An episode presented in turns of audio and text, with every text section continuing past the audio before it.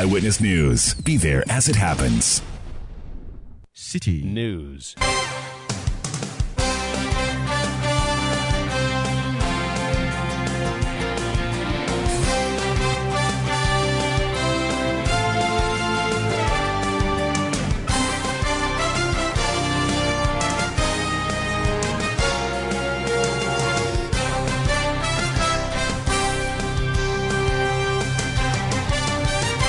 Hello, good evening. Welcome to Eyewitness News coming to you live from our studios at number 11, Dr. Martin Loop in Adabraka in Accra. My name is Selorm Adonoo. Tonight I'm here with. Eno Safo. Coming up over the next 90 minutes, Member of Parliament for North Tongu, Samuel Okudzeto Ablakwa, has petitioned the World Bank to investigate a $48 million contract he claims was illegally and fraudulently awarded by Communications Minister to a company called the Ascent Digital Solutions Limited in a World Bank funded project. Also on Eyewitness News.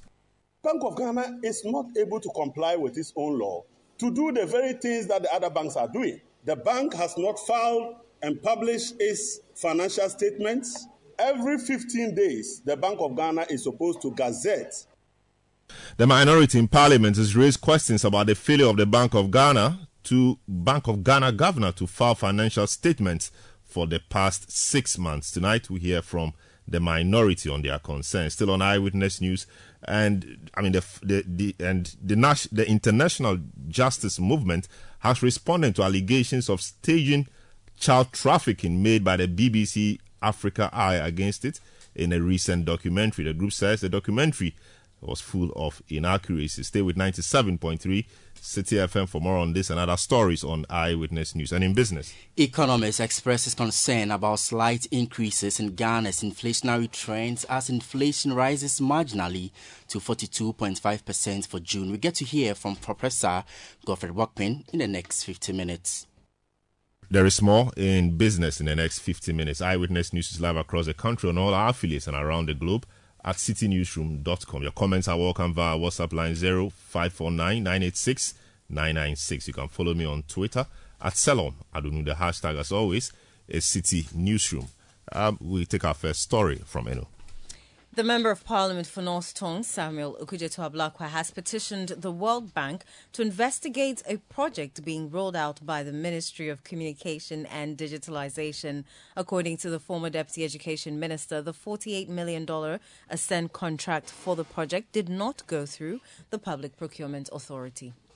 And he's joined us on the line to help us appreciate really what his concerns are. Hello, good evening, sir. Welcome to Eyewitness News. This is a very serious claim you are making and, and, and also making a very bold, you know, uh, petition to the World Bank to launch investigations into this particular contract. Tell us the details of this, sir.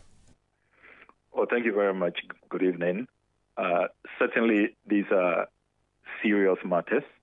Uh, we are talking about huge sums of money, no Ghanaian people.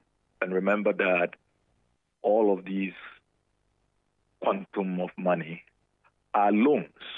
None of them is a grant. So let me take you through a quick background. For some time now, I've been looking into the activities of a Nigerian cabal, which is led by a gentleman called Philip Olaya. Uh, the same guys behind Kelni GVG, the same guys behind Smart Infraco. Some time ago, you remember, I exposed uh, a smart workplace uh, deal, uh, which uh, uh, at the time I exposed, they did not go through procurement uh, approval. They later on went for procurement ratification. it doesn't it doesn't take away the fact that it didn't go through due process. The work was not also properly executed. Uh, if you read the COVID 19 Auditor General's report, Smart Infraco have been indicted uh, for not paying their taxes. They owe us about 1.75 million Ghana cedis in, in taxes, and that has been their, their modus operandi. Uh, very, very low regard or none at all for, for our laws uh, and due process. Then now, uh, I have intercepted documents that another company they have created, hurriedly incorporated, called Ascent Digital Solutions Limited, uh, purports to have won a $48 million uh, contract under the Rural Telephony Project. And they have used that $48 million uh, contract they say they have won uh, to win another contract uh, from the World Bank, uh, which is valued at $49.5 million. Now, I'll come to the World Bank in a minute. Let's let's let's spend some time on this $48 million contract. Now, the background of this rural telephony project is that if you look at the Hansard, the official report of Parliament, on the 31st of March 2020, the House approved a commercial agreement. Now, the commercial agreement Parliament approved was very specific on the contractors to execute this $155 million rural telephony project. Two contractors, they are Huawei and then uh, another Chinese company known as CNTIC. That is the approval that the House granted. And those who are conversant with the quality grain case and the CDB uh, precedent, the CDB loan precedent, uh, the, the, the rule is that when Parliament has approved a matter, uh, that is what must be implemented. If you are going to carry out any variation, uh, you have to come back to Parliament. If you do not, it is illegal. You have engaged in illegal conduct. And uh, as was well established in the quality grain case, uh, you, you have yourself to blame when the law catches up with you. So, so far as Parliament is concerned, we have been expecting all along that it is Huawei and CNTC, CNTIC, uh, which are the two companies uh, executing the rural telephony project. Then I intercept these documents, uh, which reveal that, uh, contrary to the parliamentary approval, apparently uh, this same Nigerian cabal has, as usual, found their way in there. Same tactics, same modus operandi, arm twisting, and uh, they are the ones uh, executing this project. Forty-eight million dollars. Uh, they claim is the award uh, they have been given. Then, what is also interesting and quite worrying is that there is really no trace at the PPA. I did raise a right to information request with the Public Procurement Authority, and the Public Procurement Authority responded that there is absolutely no record at all of they granting approval uh, to Ascent Digital Solutions Limited to execute this $48 million uh, contract. Now, what is revealing is that Ascent Digital is using this $48 million uh, rural telephony project to give themselves track record, give themselves uh, gravitas, competence, and that is what they have used to enter into a JV uh, under shady circumstances. Uh, I'll come to that in a minute. Uh, to now win this $49.5 million contract. They told the World Bank that they have executed this $48 million rural telephony project, and based on that, they have the track record. And interestingly, whilst the minister uh, is putting out tweets that she knows nothing about this Ascent Digital contract and daring me uh, to put out uh, the documents I have. I have since put out incontrovertible, unimpeachable documents from the minister's own ministry, agencies under her ministry. I put out the GIFEC letter signed by the administrator, which is really an attestation certificate confirming that there is a proof of contract between GIFEC and Ascent. And this was contained in the tender documents submitted for the World Bank $49.5 million contract. So who is who who who who is is is is misleading the public? Who is who is telling lies? Is it the minister or is it the administrator of of of GIFEC? Now you have a situation where GIFEC has now put out a statement saying that they do not recall the most irresponsible and reckless statement I've ever seen from any public institution, where they say that the proof of contract document which I have put out, uh, the administrator does not recall signing it. I mean, what does that mean? You're a corporate institution. You check your records. Either you don't have the document, you never signed it, or you did. You can't say that you don't recall. Meanwhile, you have made categorical statements to the World Bank, and based on that, you have just won uh, this year a $49.5 million uh, contract for this same Nigerian cabal, which has totally taken over the communication space. They're doing whatever they want. They think that the country belongs to them. And I wonder, I mean, which Ghanaian really can go to Niger- uh, Nigeria and disregard our laws, just, you know, uh, write rough, totally trample upon all the laws of, of, of, of, of, Nigeria and get away with it. And that is what we are seeing here. And you see, it, internal memos, I am reviewing tons and tons of them. It's clear that this whole $49.5 million World Bank e-transform project was secured under very dubious circumstances. First of all, when government took over Airtel Tigo, the president ought to have appointed a board. There is no board the Minister of Communications has arrogated to herself a board. And and and and, and Selorm, you know, you you you you you you you, cannot have a one-member board. It is, it's not al- allowed under the laws of our country. The Companies Act is very clear, and nobody has appointed her uh, as as as a board.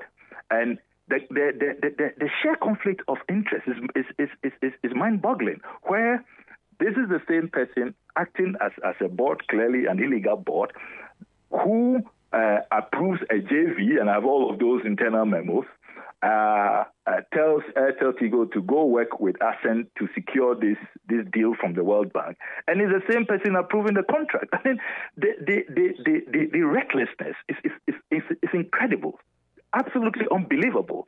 You know, so when you go through all of what has happened, and you see there is the tragic case of a chief finance officer at Airtel who was raising the alarm internally, telling them to stop what they are doing. That look, they are going to there's going to be the day of accountability, and and and people, you know, are going to face uh, the music. Guess what? The guy is removed from the the procurement committee, and only last week he's dismissed. I mean, totally, you know, uh, uh, uh, uh, taken out of the of the place because he is insisting that the writing uh, be done. So this is a clear case of insider dealing, clear case of uh, misrepresentation, clear case of violation of our laws, right from the PPA to even our laws on parliamentary approvals and, and all of that. And, and that is why I have now petitioned the World Bank, Ms. Maria uh, C. Malo, the senior investigator, uh, who is uh, vice president in charge of uh, integrity uh, in Washington. I've also copied the Ghana World Bank office to to activate their anti-corruption. You know that if you read page 10 of the e-transform contract, they have stated clearly in the contract that if they discover that there has been any uh, unethical conduct, any insider dealing, any conflict of interest, uh, they will launch investigations and uh, the, the, the contract could be cancelled.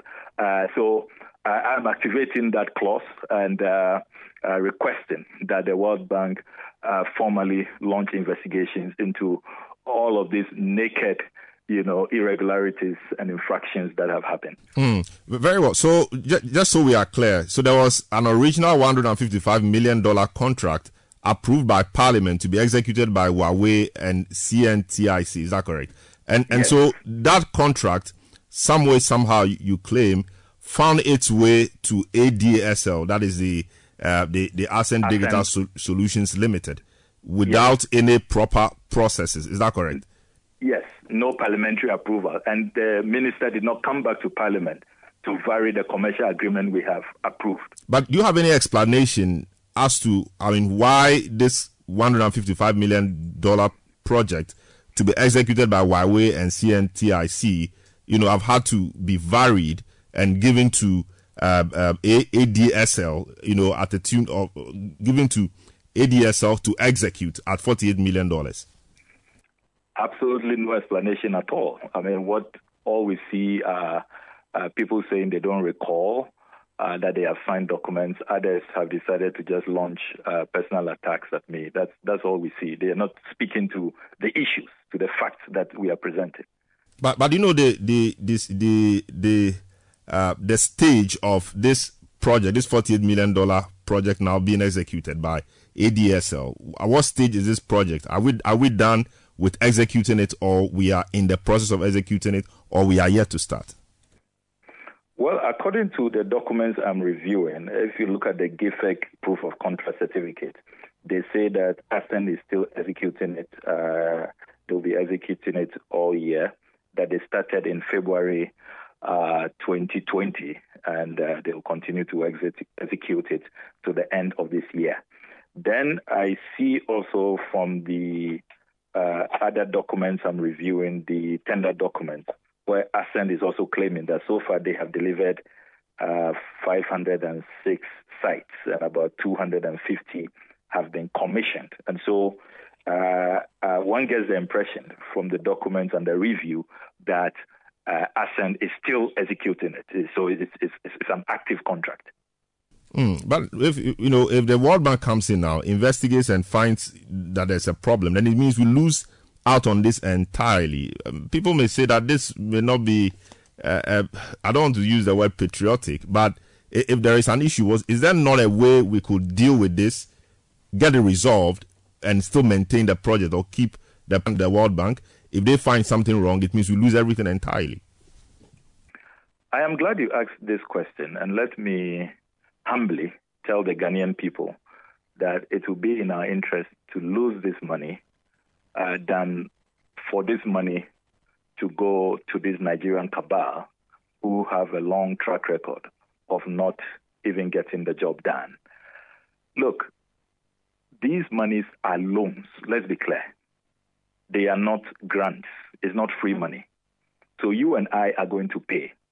So whereas others are using all kinds of subterfuge, underhand dealings, insider dealings, conflict of interest, and uh, they have this unholy alliance they are abusing uh, to virtually grab all the juicy contracts in that space. We are going to pay for it. Whilst they smile all the way to the bank, you and I will have to pay for this with interest because they are loans. It's not free money. So, isn't it better that we deny the cabal the money for them to take to Nigeria or their Granada or the other Cayman Islands, the the places that when I track they like to go and play. Uh, is it not better so that we save money uh, and we don't have to really uh, have to pay back? Look at the, the the the state of this economy. We we we've been shut out of the capital market. Uh, we are now in a distress situation. Should we be accumulating more debt uh, when there's no value for money, no PPA approval, uh, the, the, our laws are being trampled upon, and you have these, you know, shadowy characters who don't even want to step forward and be accountable. If you look at the uh, corporation documents that I have been analyzing, so he is, you know, behind the scenes beneficial owner, and then others are fronting they create the impression that it's a, it's a Ghanaian entity, but really it, it's not. You have uh, another Nigerian, Angela Onyoka, uh, who is uh, running day to day in the scheme of things. I mean, it's it's it's it's, it's a typical, you know, Ponzi operation, and we cannot allow this cabal to continue to milk us dry. And then we say that in the name of patriotism. I don't think that that is patriotism. That is really selling your country cheap. That is allowing others to take you for granted, allowing others, other nationals to come and rape you. I mean, this is a country that stood up against imperialism, that stood, up against slave raiders, against colonialists. We are not going to sit down and allow, you know, a new form under a new guise, you know, to manifest. We, we, we are not going to accept that. I, I see. I mean, so so this is an activity which, uh, from your investigations, appear quite fraudulent and and and shady, uh, being overseen by uh, a minister of state. You know, fortunately, this is a minister of state, and fortunately, you are in parliament. Uh, have you used the parliamentary process to to get her to answer some of these critical questions? You know, to the people of Ghana by way of accounting to the people what happened to the the the, the originally approved Huawei CNTIC contract. How come that was varied to this ADSL contract? You know, to answer all these questions, have we done that yet? So it's important for us to recognize that the parliamentary processes are quite wide and varying. So, uh, being a member of parliament, it gives you some leverage to also commandeer documents, to listen to whistleblowers, uh, to gather evidence.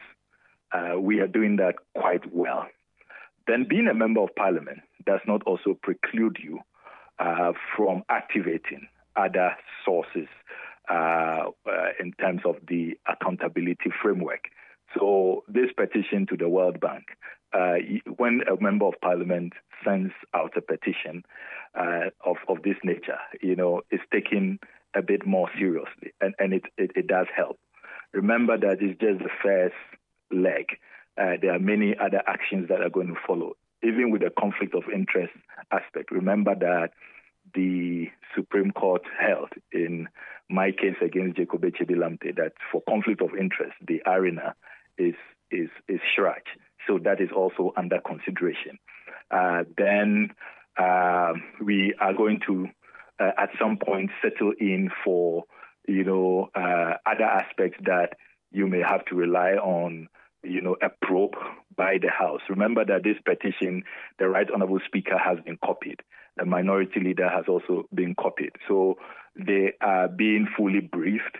They are being apprised as the matters unfold. At a point, we will need to have a full-scale parliamentary inquiry into this matter and into the entire, the whole gamut of uh, activities, the the state capture and the hijack by this Nigerian cabal. We are coming for them. Their days are numbered. We will get them, uh, but it's step by step. And uh, I can assure you that uh, we we intend to fully exhaust all the parliamentary uh, opportunities that, uh, fortunately, the 1992 Constitution gives us. Will, will these options also include uh, getting the special prosecutor involved, since uh, some of the allegations, you know, include procurement breaches? Yes, uh, we we are exploring that as well. We are exploring that, and uh, the whistleblowers we are working with also have uh, uh, some other actions which they will also be be carrying out. We have encouraged them. We have secured lawyers for them to to, to pursue some of those aspects. So it's an unfolding matter, and uh, there, are going to be uh, many more angles to this, I can assure you.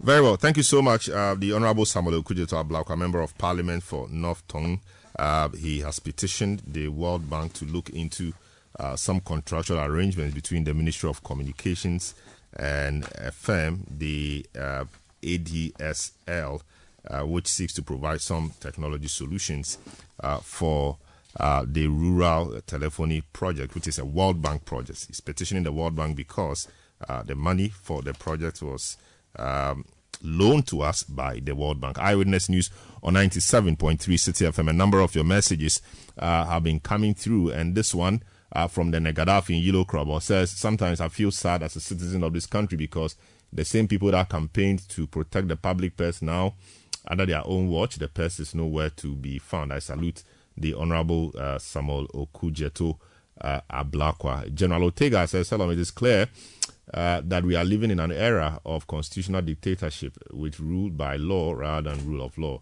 Uh, the spirit of our constitution has been assassinated, rendering the letter impotent, you say.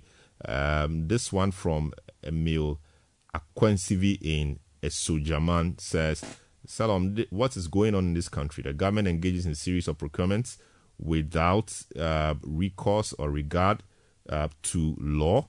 Um, this one from Prince Henry in Koforidua says, Good evening. To be sincere, corruption has become a social intervention program uh, under the Bawumia uh, Nana-Addo led government. It says the next NDC government uh, uh, has a mammoth task to do by investigating all these alleged corrupt dealings under the government and prosecuting them if found guilty. Uh, Baba Chairman says if there is something the Honorable Ablakwa knows about this contract, he should put it out for all to see. This is not the first time the NDC MPs have run to this institution. That is a Sino Hydro contract in mind, and this just is just much ado about nothing. You say, Alaji Hamdan from Nyohini says, Honorable Ablakwa is the only MP who is working in the interest of Ghanaians. God bless him. Eyewitness News on 97.3 Citi FM. We'll take a short break. We'll return with more. Don't go away. Eyewitness News. Be there as it happens. Let your voice be heard on Eyewitness News on Facebook at facebook.com forward slash city 97.3, Twitter at twitter.com forward slash city 973, and Instagram at instagram.com forward slash city 973 with the hashtag Eyewitness News. You're welcome back. Let's do some more stories. The Speaker of Parliament, Alban Bagbin, has described the boycott of sittings by the Minority Caucus as a breach of the standing orders of the House. The standing orders of Parliament stipulate that a Member of Parliament shall vacate his or her seat after being absent for 15 sittings without permission by the Speaker and is unable to provide a reasonable explanation to the effect. Alban Bagbin said the Minority Caucus has not officially notified his office of their decision to shun the House for court sittings. Yes, a member can choose not to attend the sittings of Parliament. A member, if he wants not to attend, but wants to be recorded as being absent because a permission has been granted, that permission has to be granted by the Speaker in writing. That is what guides attendance to the House. So you can choose to attend and you can choose not to attend. Now, when you choose not to attend, depending on your own action, you could be marked as absent, and that means without permission, or absent with permission. Now, the permission means there's evidence, not oral, but in writing, that the Speaker has granted you that permission to be absent. And so the burden will now shift onto you as a group to show evidence that my good self has granted you permission to absent yourselves in writing, not verbal. We have two documents. One is the official report. The official report will definitely capture what the minority leader stated that day. That any time a colleague of yours is to attend court proceedings, you will solidarize with that colleague and you will be absent to participate with that colleague in the court proceedings. So the official report will capture that. Now, anytime you want to do so, if you want the permission in writing of that, you have to seek it. If you don't seek it and you don't have it, you will be recorded as absent. And that is without permission. I cannot come and use any verbal language or words to grant you permission. It must be in writing. And so I think the table office is right in saying that you've been absent without permission. That is what our rules say. Now, walkout means you have attended sitting. And during the course of the proceedings, something might have cropped up that you totally disagree with. You have made contributions yourself but you want to draw the attention of the public, particularly the Ghanaian citizens, of your revulsion as to what took place on the floor of the House. So you walk out and go and address the public. In mature democracies, after that, you come back to continue the proceedings of the day. If you feel strongly and you want to continue, you don't return to the floor. That is a walkout. A boycott, you just don't attend the sitting. You boycott the business. It doesn't necessarily mean the whole day. No, the House, for example, could suspend sitting, and you know that the next item is something that you disagree with, you can decide to boycott that item on the order paper. And that will be a boycott. That is not a walkout because you don't attend. You don't come and sit when the matter is raised, then you walk out. That will be a walkout, not a boycott. In Ghana, we take representation in parliament seriously. The attendance of parliamentary proceedings is taken seriously.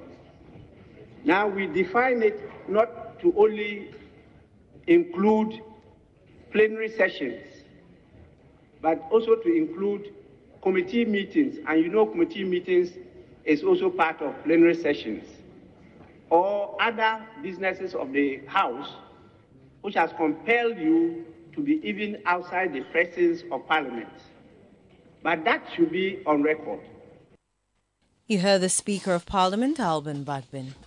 All right, let's stay with Parliament now. The uh, ranking member on the Finance Committee of Parliament, Isaac Adongo, has criticized the Governor of the Bank of Ghana, Dr. Ernest Addison, for failing to file the financial statements of the central bank for almost six months now.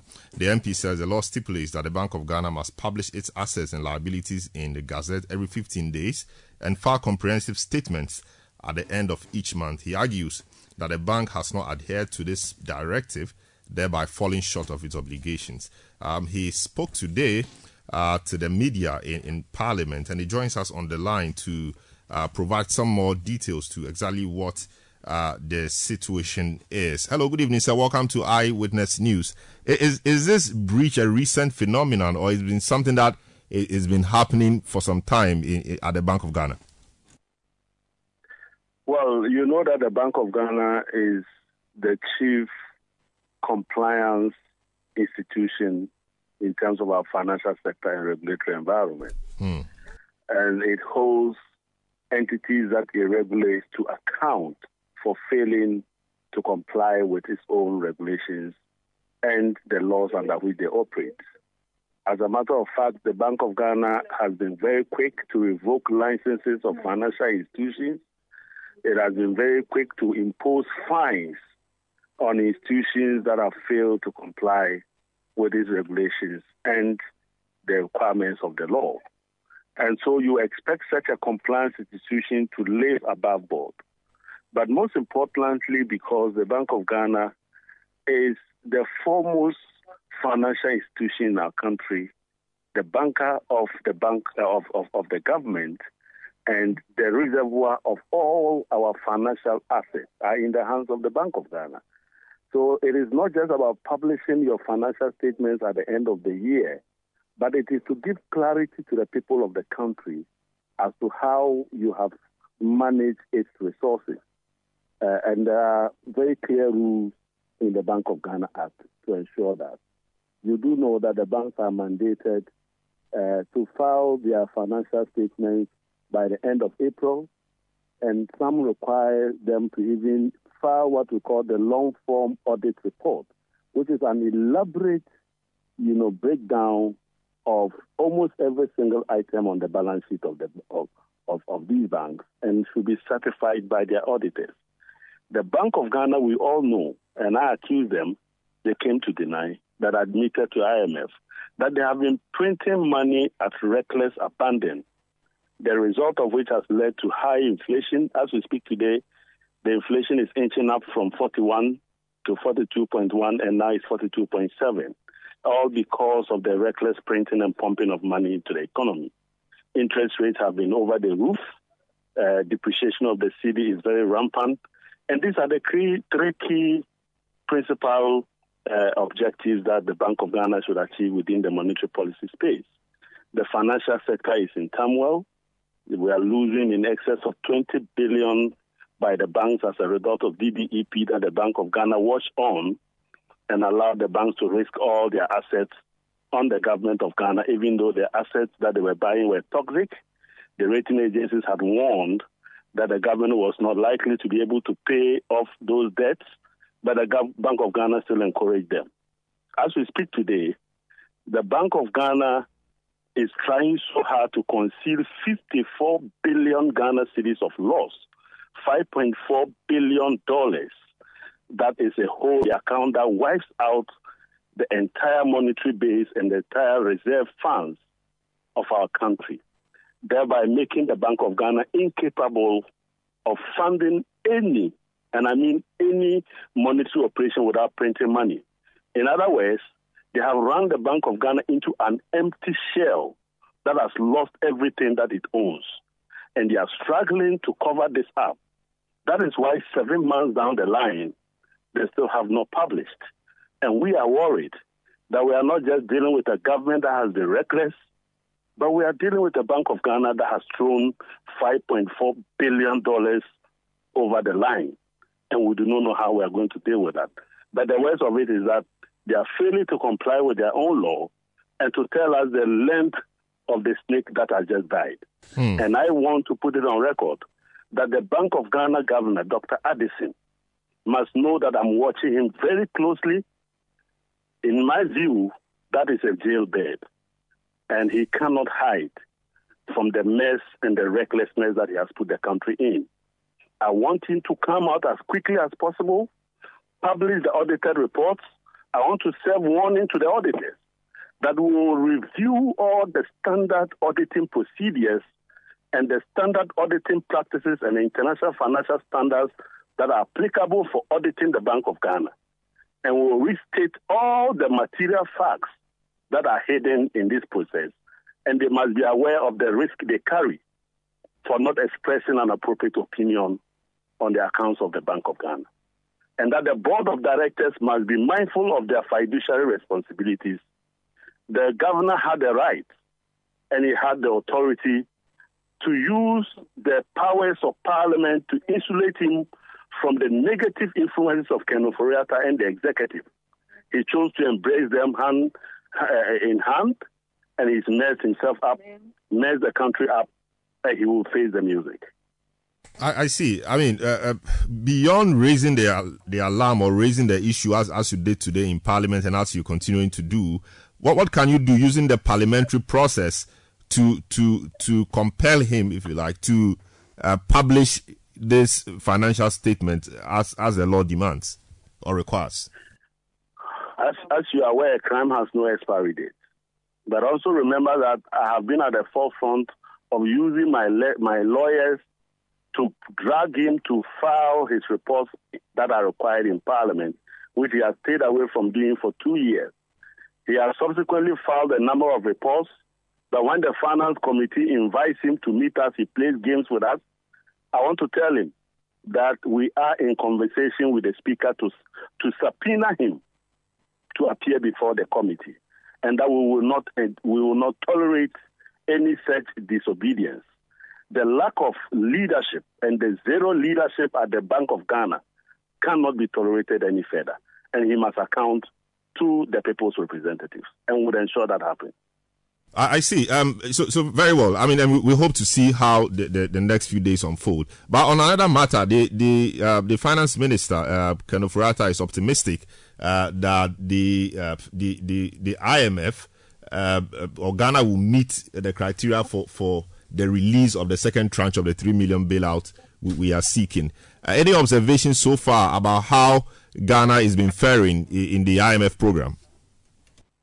the key variables that they need to meet, and we all know, were the conditions they were supposed to meet before the approval, which they didn't meet, which was to complete the debt restructuring and secure financing assurances. You remember when they came up to say that they had approved their project, the loan, I told you that we did not have financing assurances. Now, the minister has subsequently assured that he believes that by September all that will be achieved. But what is he going to be celebrating with 600 million? That he has effectively signed off and sealed it off that Ghana is a country of 31 million bankrupt people, that the height of humiliation will become final in September, that as a matter of fact, as a country, we are not credit worthy, and that he would have signed out the fact that as a country, you and I cannot pay our debts. That is the height of humiliation and he should stop giving us such updates. I see, but is there is there nothing to be said for the fact that the, the exchange rate front is seeing some stability over the last few months? How do you achieve a state? So, if the way, if the best way to manage an economy is to refuse to pay your offshore obligations and use those money to fund the markets, is that how to manage an economy? If that is how to manage an economy, then we must as well put robots there and tell them not to pay our debt to external sources and use those dollars to fund the, the, the liquidity in the market. There is nothing to celebrate. I see. Thank you so much, uh, the Honorable Isaac Adongo, uh, ranking member on the Finance Committee of Parliament, for speaking to us. Eyewitness News on 97.3 uh, Citi FM. We'll take a short break, return with more. Don't go away. Eyewitness News. Be there as it happens. Let your voice be heard on Eyewitness News on Facebook at facebook.com forward slash citi 97.3, Twitter at twitter.com forward slash citi 973, and Instagram at instagram.com forward slash citi 973 with the hashtag Eyewitness News. You're welcome back. Now, Parliament has passed the Narcotics Control Commission Amendment Bill 2023.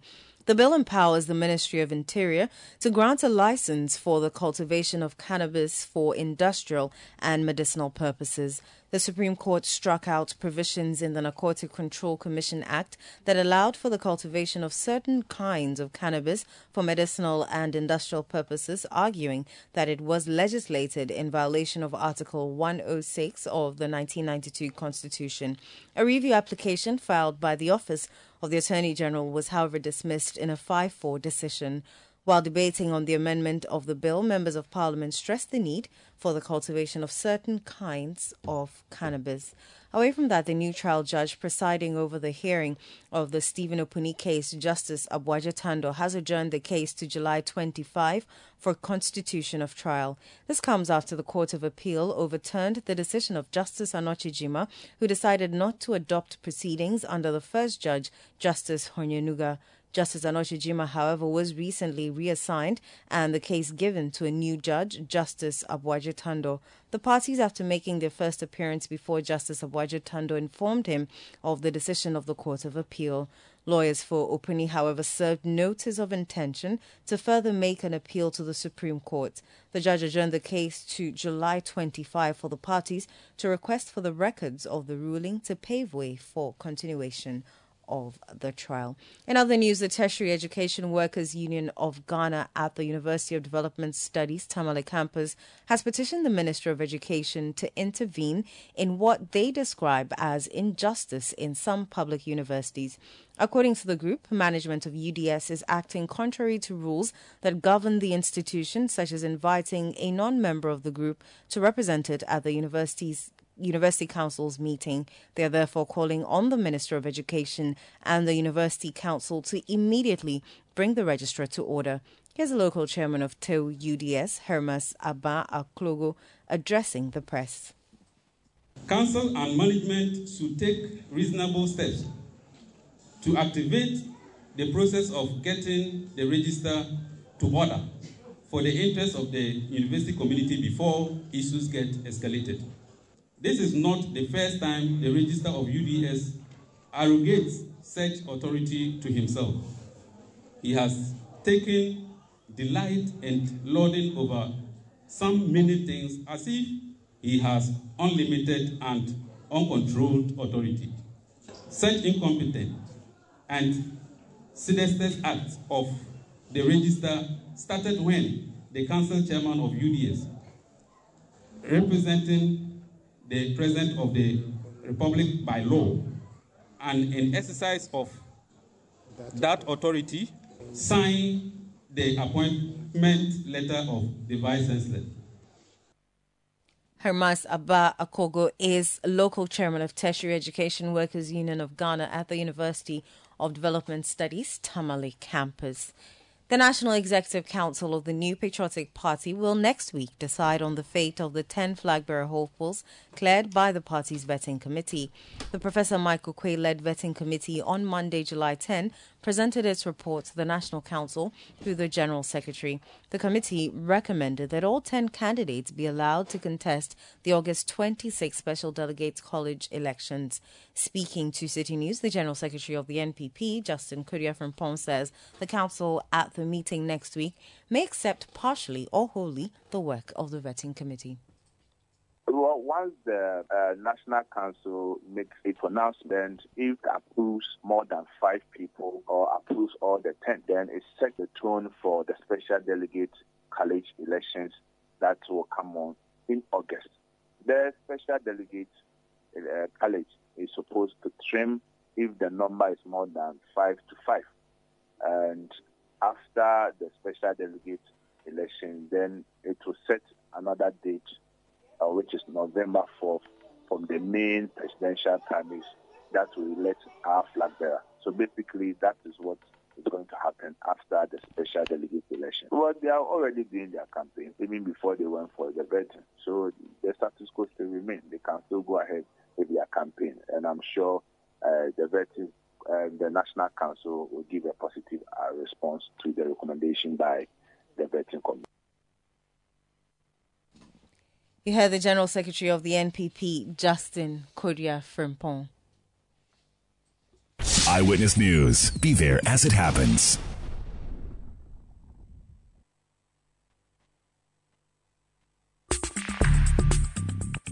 Let your voice be heard on Eyewitness News on Facebook at facebook.com forward slash citi 97.3, Twitter at twitter.com forward slash citi 973, and Instagram at instagram.com forward slash citi 973 with the hashtag Eyewitness News.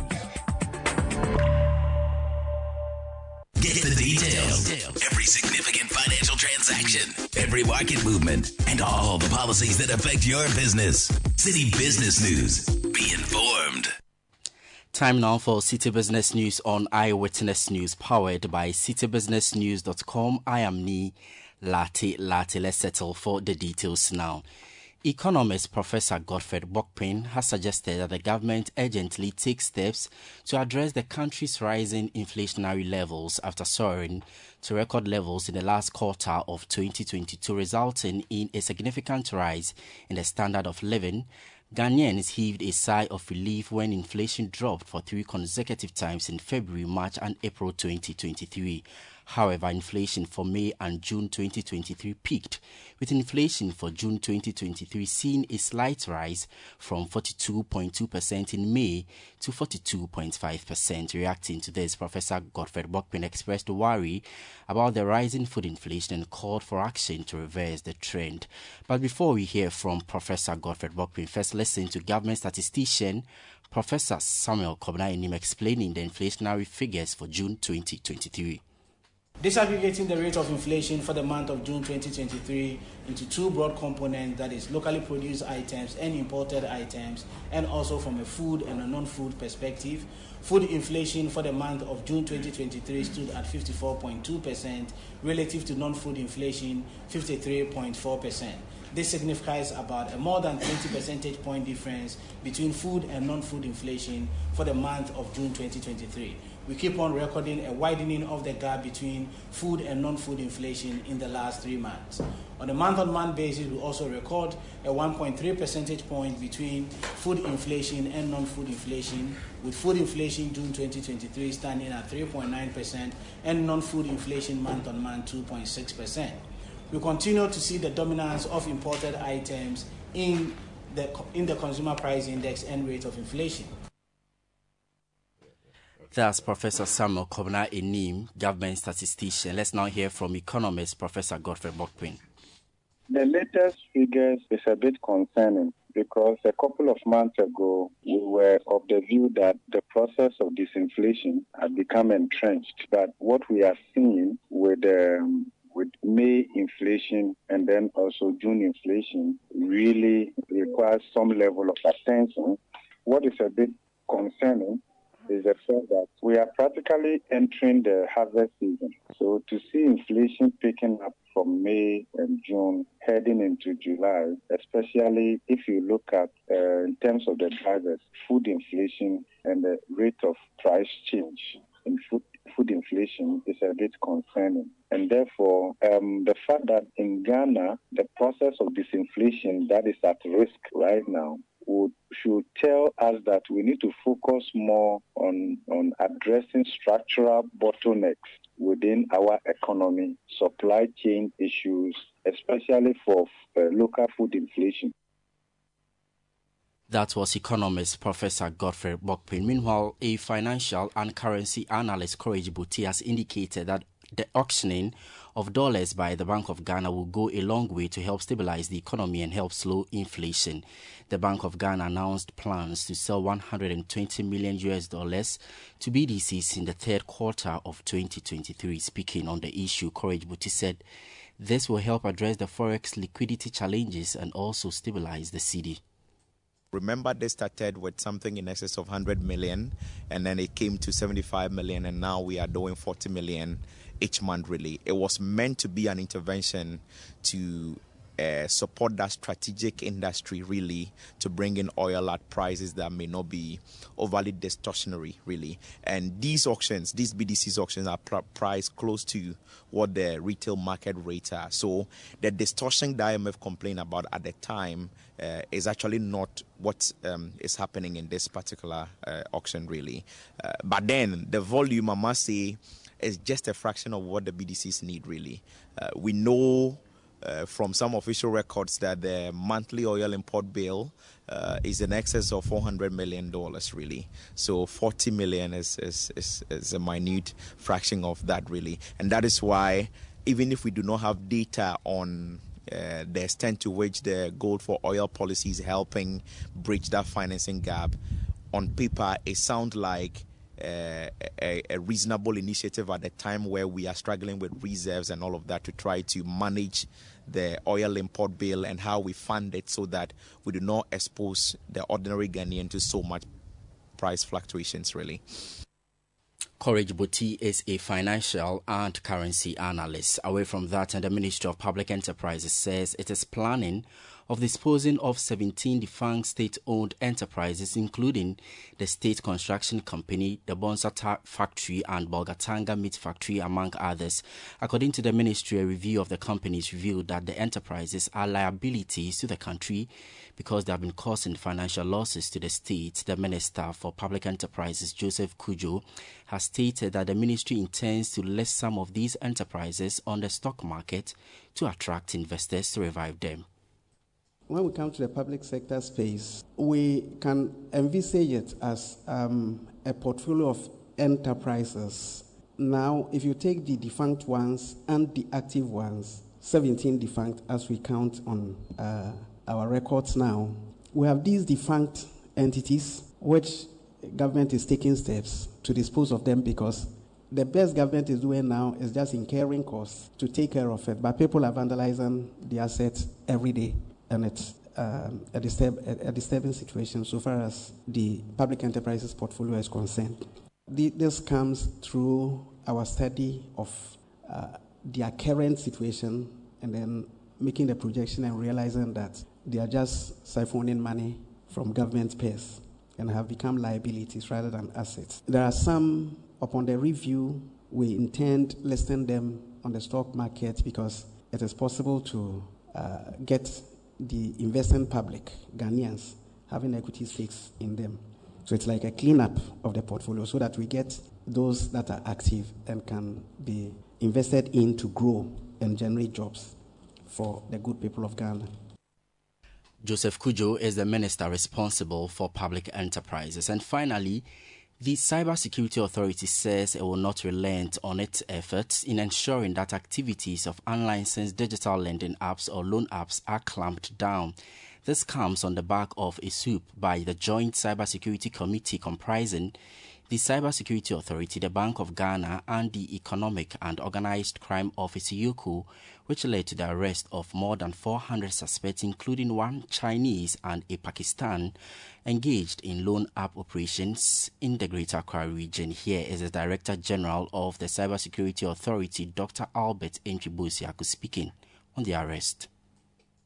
Additionally, it was discovered that these lending apps have accessed personal data such as messages, contact details, images, and videos from the devices of borrowers, which is then used to blackmail them.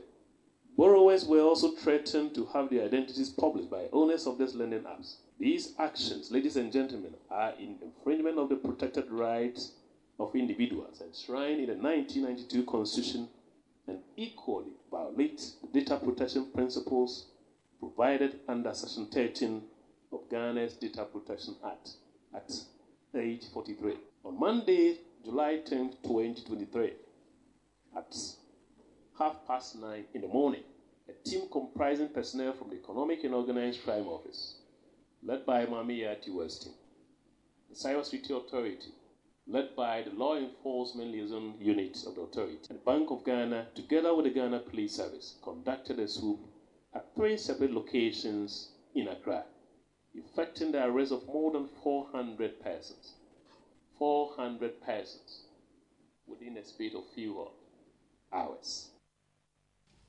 Dr. Albert Antwi-Boasiako is the Director General of the Cybersecurity Authority. That's all for Citi Business News on Eyewitness News. It was powered by your most comprehensive business website, citibusinessnews.com. My name is Nii Larte Lartey. Up next is Point Blank.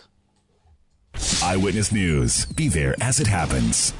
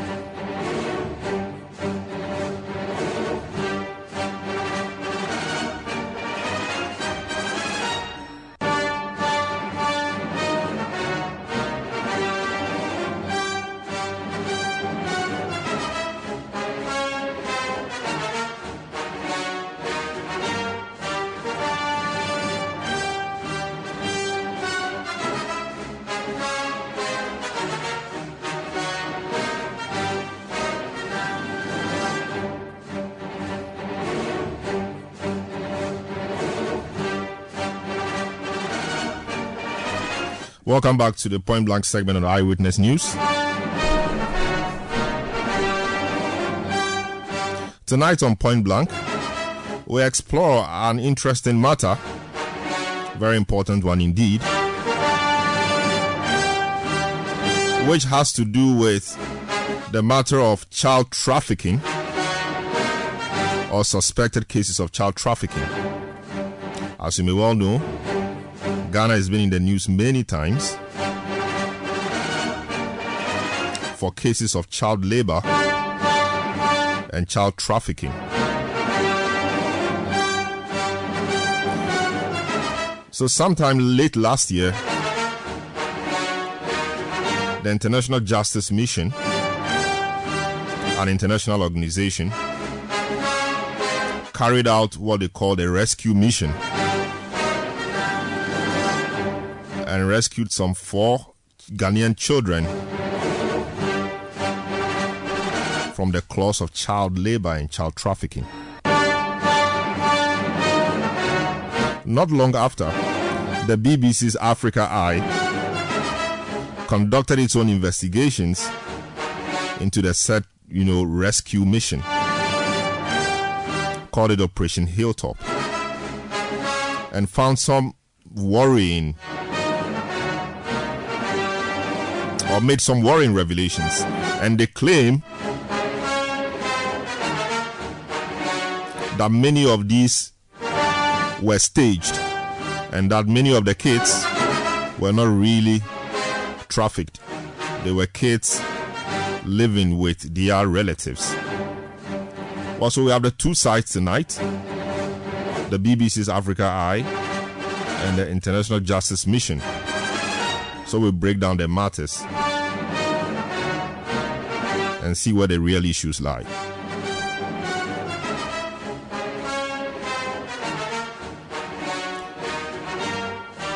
So I start off uh, by speaking to um, a friend Nyama, who, who is a producer with the BBC Africa Eye team.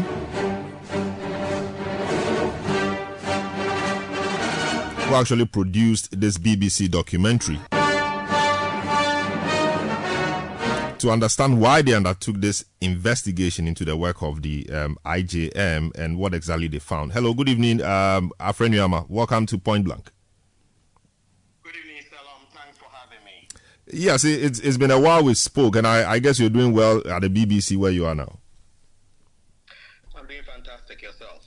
Yes, I'm, yes, I'm well by God's grace. I, I read uh, the, the, the report uh, you you filed after the uh, uh after documentary, and the opening paragraphs of that report actually, uh, uh, you know, they, they are they, they are heart wrenching. I mean, to say the least. Let me just take a few paragraphs, then, then, then you can help us appreciate them properly. You said a little after midnight on the 6th September 2022, Musa Mustafa emerged from his thatched roof hut to relieve himself and saw four cars speeding towards his tiny village.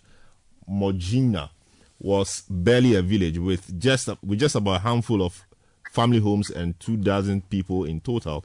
It was more like a dot in the middle of an expanse of farmland in northern Ghana. Cars were a rare sight during the day, let alone at night. Musa had or Musa hid behind a tree and watched. When he saw armed men from the cars approach the two homes, he shouted in an attempt to wake the other residents. But before anyone could act, the men entered the hut and forcibly removed four children, carrying an 11 year old girl called Fatima by her arms and legs from the room where she had been sleeping with grandparents. A gun pointed at her neck. Fatima's grandmother, Sana, pleaded with men, with the men. She did not understand why the children were being taken away. Two of the children's uncles were also taken. Sana feared she would never see her relatives again. Uh, in the eyes of the Mojina villagers, a violent kidnapping had taken place but that was not a kidnapping. So that really uh, is your narration of what the IJM will call a rescue mission. So what actually motivated your uh, your investigation into this particular uh, uh incident or rescue mission? Ago, sources close to the operations and activities of IJM, specifically in Ghana, drew the attention of the BBC Africa Eye team to um, situations they described as worrying so far as the operations of IJM is concerned. So uh, we then got to work and uh, did uh, speak to additional sources. And for example, I visited some of these islands uh, under consideration so far as IJM's operations in Ghana is concerned. Spoke to affected families, uh, families who said they had been affected by the uh, quote unquote rescue missions of IJM, and also the uh, some of the children uh, who uh, narrated incidents to us. And this then um, triggered the next stage of the investigation, which was the undercover operation. And this was not a decision we took lightly. Of course, it was in uh, the public interest, and we needed to corroborate the initial evidence we had gathered. And so, if you have seen the documentary, what happened next was for us, for the BBC Africa Eye team, to send um, one of our colleagues to work at the IJM offices in Accra, uh, posing as an intern. This gave us also uh, uh, the opportunity to monitor the, at, at, at first hand the operations of IJM. For example, uh, text message, WhatsApp messages, because our operative had access to an IJM phone. And that is the outcome of uh, the, the months and weeks of this investigation. Subsequently, my colleague uh, Chenchahene Boateng, who is a reporter in this uh, investigation, also visited some of the communities in Nakpale area, went back to a Chiaman from in the Afram Plains area, and so on to gather additional evidence. So that gives you a clear idea of the amount of work that has gone into this uh, for more than two years uh, in total, really. And uh, to talk about the, the, the, specific cases we identified and we focused on in terms of IJM's operation, uh, you, the, what you talked about and referred in that article was Operation Hilltop, which was just last year in September 2022. Uh, there was also Operation Freedom, which was in a chairman from in a chairman from a, in a Plains area. That was in October 2019. We also focused on an IJM operation in April 2017, which was in the Pala Island and surrounding communities. Now, let me break it down and give you the details in terms of the main highlights of our documentary and our findings. In Operation Hilltop, which was in Moina, Moina is a, a village in the Nakpale area in the northern region. Uh, this was a dawn operation by uh, IJM. So, yeah, and in this operation, four kids were removed. And according to the grandmother of two of the kids, that's Fatima, who you see in our documentary, when the IJM team um, entered their heart, broke, uh, into their, their heart at, at that time of the day, they did not identify themselves. They did not say who they were. They did not talk about their mission there. They, and according to the grandmother of Fatima, the IJM team pointed a gun at her throat. Fatima was then held by her hands and her legs, and she was taken away together with her sibling. And the two other children were also removed and separated uh, from their families. Now, what is interesting, another point we raise in this documentary relative to the Operation Hilltop is that prior to that operation, and as is evidenced in the documentary, the International Justice Mission uh, office in Accra, Ghana, had written to the Department of Social Welfare indicating that they had uh, found um, uh, four cases of child trafficking. And this was what led to that particular operation. But we identify and we have evidence presented in the documentary that prior to that operation, uh, IJM officials knew that three of the cases did not fit the child trafficking, you know, criteria. Yet they wrote to the Department of Social Welfare, and based on that information, that operation was carried out.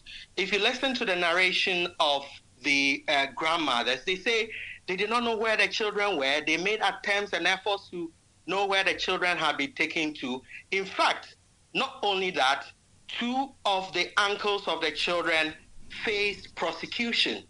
And eventually, it was discontinued by the prosecutors uh, for suggesting lack of evidence, but they say that they spent about 1,500 cedis each time they had to come to Accra for the court hearings. And in, in, in, in regard to with regard to the uh, this same operation again, Selorm, uh, the, uh, the, the residents of Moina tell the BBC Africa uh, I team, and in the conversation with uh, my colleague Chensha Heneboatin, that the chief of the village died out of shock um, after the, the kids were taken away. In fact, they say that the uh, IJM team barged into his, his, his heart in a very disrespectful manner as well. Now, let's look at no, no, yes, uh, I, I, I, wish I had a lot of time, but but I, I think yeah. your your narration on Operation Hilltop provides us enough fodder to to to to to, to progress our discussion. So, so maybe I would just want to thank you. We'll, we'll get back to you a bit later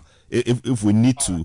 But I, I think your, your information on the Operation Hilltop gives us enough basis to, to, to, to engage the IJM on, on, on, on the matters. So, Alfred, thanks so much for speaking to us and thanks so much for the job you do at BBC Africa Eye. Thank you so much. We'll speak again some other Thank time. You. All right. yes. So so yeah. So so that is um, the BBC Africa Eyes uh, uh, producer, uh, Ghana's own Afreniama, speaking to us on what they found in their investigation. In the studio also with me is Anita Budu, who is country director of the International Justice Mission, uh, to help us also appreciate really matters from their uh, point of view. Um, hello, um, welcome to uh, Point Blank. Good evening, Selorm, thank you very much um, for the opportunity to speak into this issue this evening. Very well, it's a, it's a pleasure. So, so we, we saw this report, um, and we were, I mean, some were happy that indeed children were being rescued from the claws of child trafficking, etc. Only to see another side of the, the, the activities you carried out that indeed some of these children were not even trafficked after all. They were not even in child labor. They were happily living with their relatives. You know, how did you receive the BBC Africa Eyes report? Um, we received the BBC Africa Eye report and looked at it in detail. Mm. Um, and looking at it, we didn't just review, of course, many of the revelations in there. Um, are quite shocking. Mm. Um, to us, what we did when we received the initial report was to do an internal inquiry and investigation into the case. Mm. And what we find from our side is that there are a lot of inaccuracies um, and misportrayals of IJM's work within this documentary. Mm. Um, if I was to back up a bit, there was a lot of references to IJM operation, IJM rescue. IJM did that. That is the first thing I would point out as an inaccuracy. Mm. Um, in Ghana, IJM is an NGO, and there is uh, our, our mandate, an NGO's mandate is restricted. There is only there is is set by law what we can and cannot do. Mm. IJM's mandate in Ghana is to provide support to public justice systems to be able to be strengthened and provide justice solutions and support to every vulnerable child in Ghana. Mm. And so, whether it's the most remote village um, in the country or whether it's in Accra, I believe that every child should have that access to support services. Every child should not be subject to abuse and exploitation. Mm. Now, when we come to the issue of trafficking on the lake, it is not a simple issue, it is not a clear cut issue. Mm. And so, again, something that I have heard um, is that it's a cultural thing. Um, we as children, children learn the trade of their parents. And yes, that is true. Many of us as children worked and helped and supported our parents. Many children um, before school may go to their farm after school would help their parents. These are not the cases we are talking about. Mm. We are talking about a spectrum from where within child labor and hazardous labor, a child's health is being compromised, their development is being compromised, their morals are being compromised. And on the other spectrum, when you go far down to trafficking, these are the most vulnerable group because they have been taken from one place to another for the specific purpose of exploitation. Hmm. And I have directly heard stories from these children. They are told that your role, your job in life, is to work for me. Hmm. And so, quite often, these fishermen also have their own children who they do take care of. And um, these trafficked children are treated to me not like human beings and not like children. Mm. And so the most heartbreaking story I have seen and heard is a child where upon rescue was given food on a table and all the other children were eating and I saw him go to the bin and pick up food and so I left asked, the food left the food on the table. He didn't. To, he did not touch it. He did went not to pick from look, the bin. Rather, he went to pick from the bin. Mm. The leftover, the bones that others had eaten, and it was in the but, bin. But, but that, that, should be an isolated case, and because the, one of the cases in point, the the case of Fatima, Fatima appeared quite very happy with uh, with where she was living with her grandmother, grandfather, etc. Yes. Before she was she was taken in the manner that the Africa Eye described. Yes. Two two things. This was a person quite happy with with life generally before she was taken away in that manner. Mm-hmm. And is, is that the way you encourage, you know, the rescue mission or the rescue to to to take place? I mean, storming the place, gunpoint, whisking the people away, no explanation to the people, the relatives, etc. Is, is that a practice? Not at all. That is not the practice.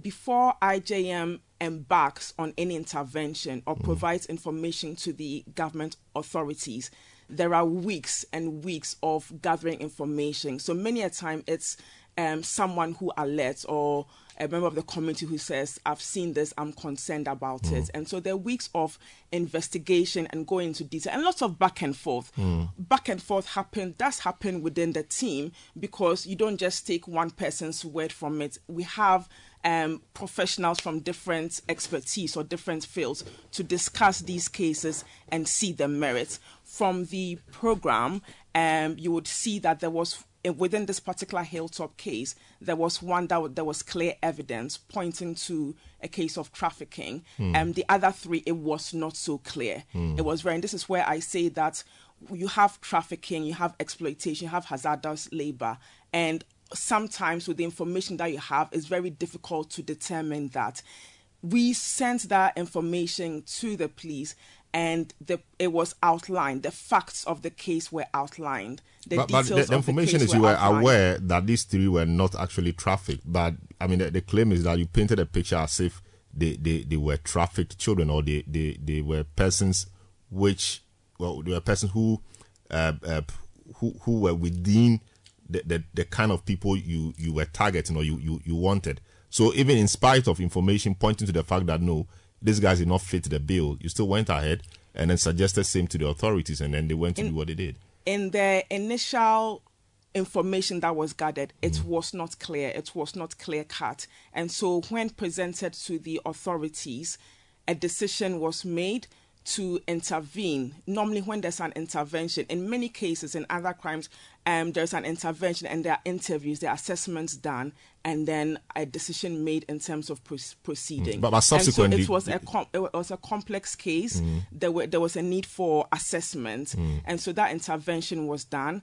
And the when the intervention was done and the interviews were done, both the police, government agencies, police and DSW, determined that at that point there was a need for the children to be out of that situation, and the ch- charges were brought um, to the suspects. Again, IJM can't come and say this is what should be done. Our role is to provide support and mm. equip and guidance. Uh, yeah, so provide. So, so, so will I will IJM IJM know the mode or how they they rescue or they get these kids? Uh, you know, the, the, case of Mojina still. Yes. Uh, um, uh, I mean uh, when I read it, I it's, I, it's, I was yes. very very concerning. Yes. So so does IJM know how these raids? I mean, for lack of a better word, are carried out. You know, because if if indeed how they described was how it really happened, is this something the IJM IJM will be worried about?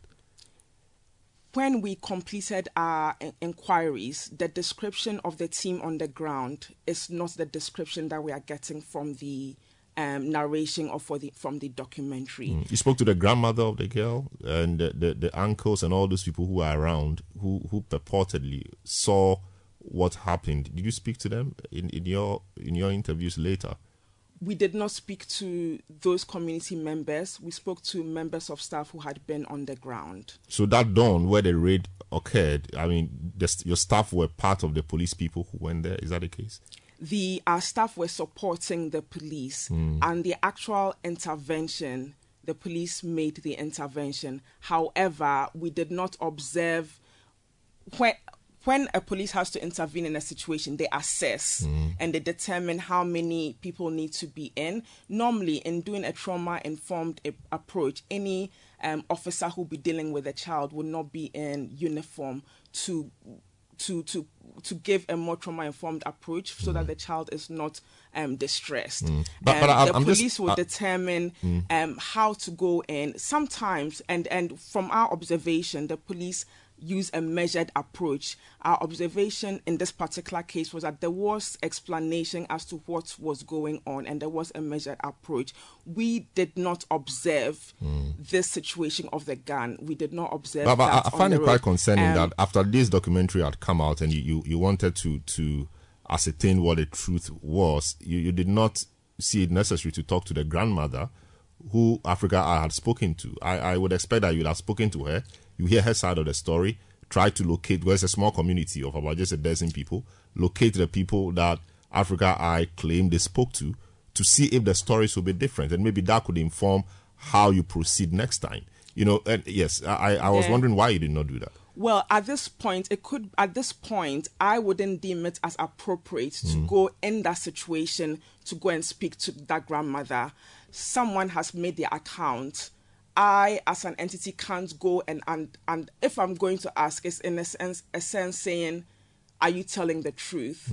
Um, I think that the as we are supporting, it would make sense for a more independent entity Mm. to ask that question rather than IJM go and say, "We heard this." This is this thing. What is your? I I I don't think it's the most ethical thing for us to now go to the grandmother again Mm. and ask those questions. To that, also, I would say that whilst we have not found wrongdoing from our team or from IJM Ghana in this particular um, case, we are an organization that prioritizes the well being and protection of every child and safeguarding of every child. And this is what motivates us in the work that we do. This is what drives us to protection protection of our children in Ghana. And so as we move every operation we support every operation we work in there is always a review what we Mm. call an after action review we learn from that Mm. and we implement and we always look to grow and so from this that has come out we also look to review our policies our Mhm. safeguarding policies and look to um, improve and grow as we go we are a learning organization ijm ghana started in 2015 I started with the team as 2015. You see me as country director now. Mhm. I actually started as a social worker with the aftercare team, and so it's very, um, it's very close to my heart because the reason I joined this team is because I have a passion for children. I'm a social worker. I have a passion for children and the children of Ghana, Mhm. and so it is my life mission um, to ensure that there are structures in place to um, protect every child. Things are not simple. Things are not straightforward. They are Mm. very complicated. Mm. Um, but through it all, we work to improve and get better, and also work with other organizations, other NGOs, other entities, other government bodies to together look to see what we can do to keep moving forward. Mm. And number one, outline and ensure that the whole of Ghana knows that this is a real problem. Mm. It is not something that is exaggerated. There have been many studies. Um, I really had wished, my biggest wish in all of this is that there had been discussions with survivors, Mm. um, children who've been in these situations for two, five, ten years, for them No, to there, say there, there their surely story. are there surely are are, are, are difficult situations. There surely are children in, in these situations. I mean, that's, there's no doubt about that. Mhm. But, but I think that the, the the concern is sometimes these stories are exaggerated for whatever reason, and they don't they don't paint us in the, in the correct light. If the cases are the way they are stated, no problem. Mm-hmm. But to stage uh, to to use the word of I mean to to use uh, to to borrow from what the Africa Eye says to stage it for whatever purpose. That is what I think. Yes. That's where the concern is. Yeah, so from my perspective- ju- just, ju- just- Okay. so for, for example, in the manner in which the Africa Eye claims they stormed the village, I don't know what other approaches are available. Given it's a small village, I don't know what resistance they anticipated. Couldn't the police or the DSW, uh, couldn't they have invited a family to the police station or to the office somewhere to tell them and take the child away We from that situation? That again, like I said, depending on the community, depending on the situation, depending on the intelligence and information that is received, there are different means that are used. There have been situations. and going that- there, there have been at cases. night or at have- dawn, that that's also that will also be traumatizing to the child you're hoping to save. To the question that I was Mm. uh, responding, there have been situations where it's been assessed and somebody has said, bring the child to a DSW office, and that intervention has been done, and there was no issue that, uh, that that was done. Um, to the um, concern about it being done at dawn, again, various dynamics and various variables need to be looked at when an intervention is being done. Mm. and the well-being of the child is also looked at within within that. And so again you have to a lot has to be balanced. Well-being of the child if we're looking at a situation where someone is at significant risk of harm or there is harm being done making an intervention at dawn where you're likely to be able to take that child out of that situation or going let me say in the afternoon when they've already left to go fishing and they are not there or you go into a different dynamic and it's not you're less likely to find the person. Mm. All these things have to be considered. And so the aim I would have to really, really emphasize is not to stage anything. So, so what it's learnings? To... yeah, what learnings have we made from uh, this particular instance or situation? Africa Eye coming to say, I mean, from their investigation, that this is what they found, contrary to what you put out there. I mean, just one or two learnings from this, and how that will influence, you know, our future operations. I think number one, and one of the learnings that I am taking on board, or the organization is taking on board, is coming with our government agencies and our government partners and looking really at process and procedure and what can be done to further um, improve what is already in place um, to ensure that children are protected in mm. the long term, in the bigger picture, mm. but then also through the direct interventions, these um, nuances and unique situations are looked at. This, this, this is yeah, this this is a unique situation, um, but we always look to improve. Um, the other thing uh, that um, has been highlighted that I'll just want to say is that what we are driven by is the protection of children and not targets or any other things like that. Um, however, if there is even one person in the team that feels that that is the case, this is something that we'll be going through in terms of trainings and mm-hmm. internal capacity Very buildings well. to ensure that that is not the case. Very well. Thank you so much, Anita Budu. Wish you had more time to talk, but I, I think really do you know, wish uh, also. We'll, yes, we'll, we'll, we'll, talk. We'll be talking more as the, the days uh, go by. Thank you so much. So we've been speaking to Anita Budu, who is country director for the International Justice Mission which is an NGO devoted to helping children and rescuing children in child labor and, and, and who have been trafficked. Uh, their recent work has come under some um, challenge by the BBC Africa Eye, and we've just been talking about that. Earlier, you heard Afren Miyama, a producer with the BBC Africa Eye team.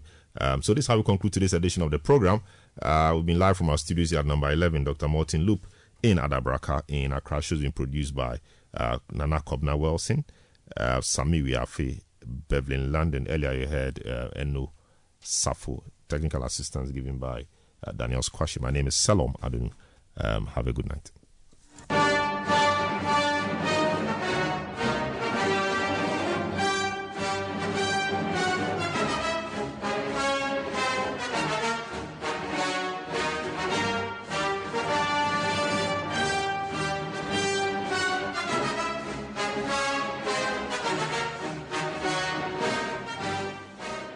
Citi News. We speak first. Reach our hotline on 0302 224959 and get interactive on Facebook, Citi 97.3 FM, and on Twitter at Citi 973.